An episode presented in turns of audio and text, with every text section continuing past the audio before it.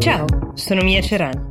È sabato 10 aprile 2021 e questo è The Essential, il podcast che ogni giorno seleziona e racconta per voi notizie dall'Italia e dal mondo in 5 minuti. La notizia è stata resa ufficiale poco dopo eh, le 12 di ieri. Il duca di Edimburgo, Filippo, per più di 60 anni, il consorte della regina, è morto. Serenamente, pare, dopo alcuni mesi un po' più difficili. Um, oggi dalle 18 la campana di Westminster suonerà ogni 60 secondi per 99 volte, 99 come le sue primavere, perché è morto a un passo dal suo centenario, per ricordare questo uomo molto amato, 73 anni di matrimonio, di quasi 100 mm, vissuti, la tenuta del loro rapporto, secondo molti, è stata una delle chiavi della tenuta della monarchia stessa. Certo, se andate a cercare su internet troverete anche tante storie sulle sue presunte infedeltà, figli illegittimi. Se poi avete visto The Crown avrete un'idea forse leggermente romanzata, ma comunque composta da più chiari e scuri della sua persona. Tutto questo non ha intaccato l'amore dei sudditi, anche per le sue gaffe che rendevano i protocolli rigidi della Casa Reale molto più umani. Il principe non ha mai avuto un ruolo costituzionale, pur essendo la persona più vicina al monarca, ed è stato in qualche modo pionieristico vedere un uomo sostenere una donna al comando. Conobbe la regina quando lei aveva solo 13 anni, lui 18.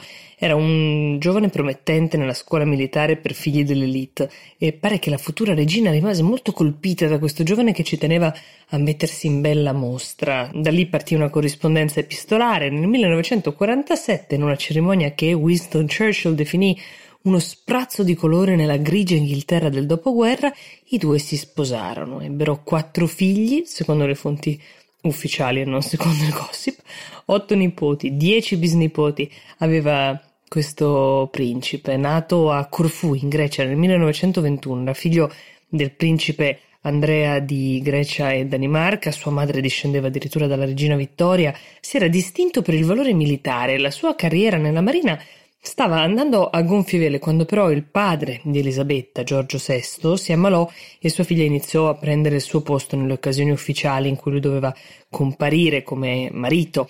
Fu lì che, nel modo in cui all'epoca, spesso ancora oggi, solitamente accadeva alle donne, Filippo abbandonò la propria carriera per quella della moglie. Pare che come padre, almeno così scrive il biografo di Carlo, fosse durissimo, che avesse delle aspettative molto alte per i figli, Mm, soprattutto sulla tempra, sul carattere, ma come dicevo dalla gente è stato indubbiamente amato e tanto che la corona ha dovuto chiedere a tutte quelle persone arrivate per esprimere condoglianze di non lasciare fiori o oggetti davanti a Buckingham Palace, di non presenziare ai funerali ovviamente per le regole del Covid.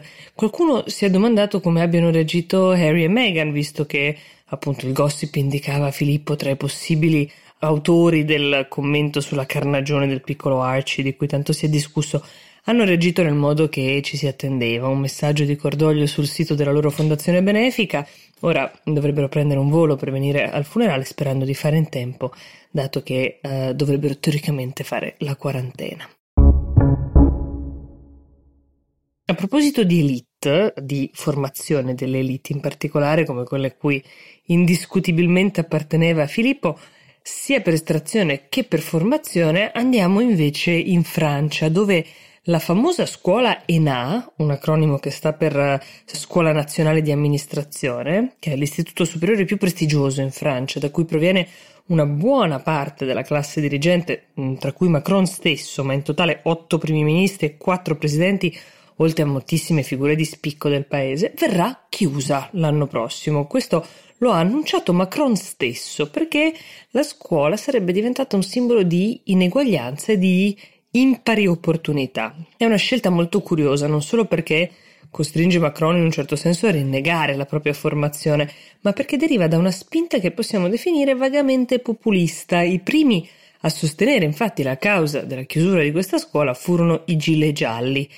La scuola verrà chiusa ma sostituita dall'Istituto di Servizio Pubblico che avrà delle nuove regole per il recruiting, eh, che sarà anche una scuola che permetterà l'accesso uh, alle cariche di servizio civile, Insomma, non sono pochi a sostenere in Francia che Macron si sia piegato alle istanze più populiste chiudendo l'ENA, una scuola che era stata fondata nel 1945 da De Gaulle per formare appunto la classe dirigente del dopoguerra, scegliendo i migliori tra tutte le provenienze sociali. Era una missione che sicuramente nel tempo non si è rispettata sempre e i numeri degli iscritti testimoniano effettivamente che ad un certo punto di questi 80 studenti ammessi ogni anno una buona parte apparteneva a uh, una situazione sociale di privilegio. Immaginatevi la concorrenza delle famiglie più potenti del paese per far entrare i propri giovani rampolli. Per darvi una misura, negli anni 50 la percentuale di studenti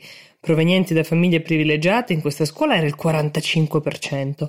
Negli anni 2000 era salita al 70% e allo stato attuale gli studenti provenienti da famiglie normali, se così li vogliamo definire, o di estrazione medio-bassa dal punto di vista economico, è appena il 5%, un dato che sicuramente è indice di una disparità anacronistica e non di meritocrazia. Però questo poteva portare ad esempio a una riforma anziché a una demonizzazione o una chiusura.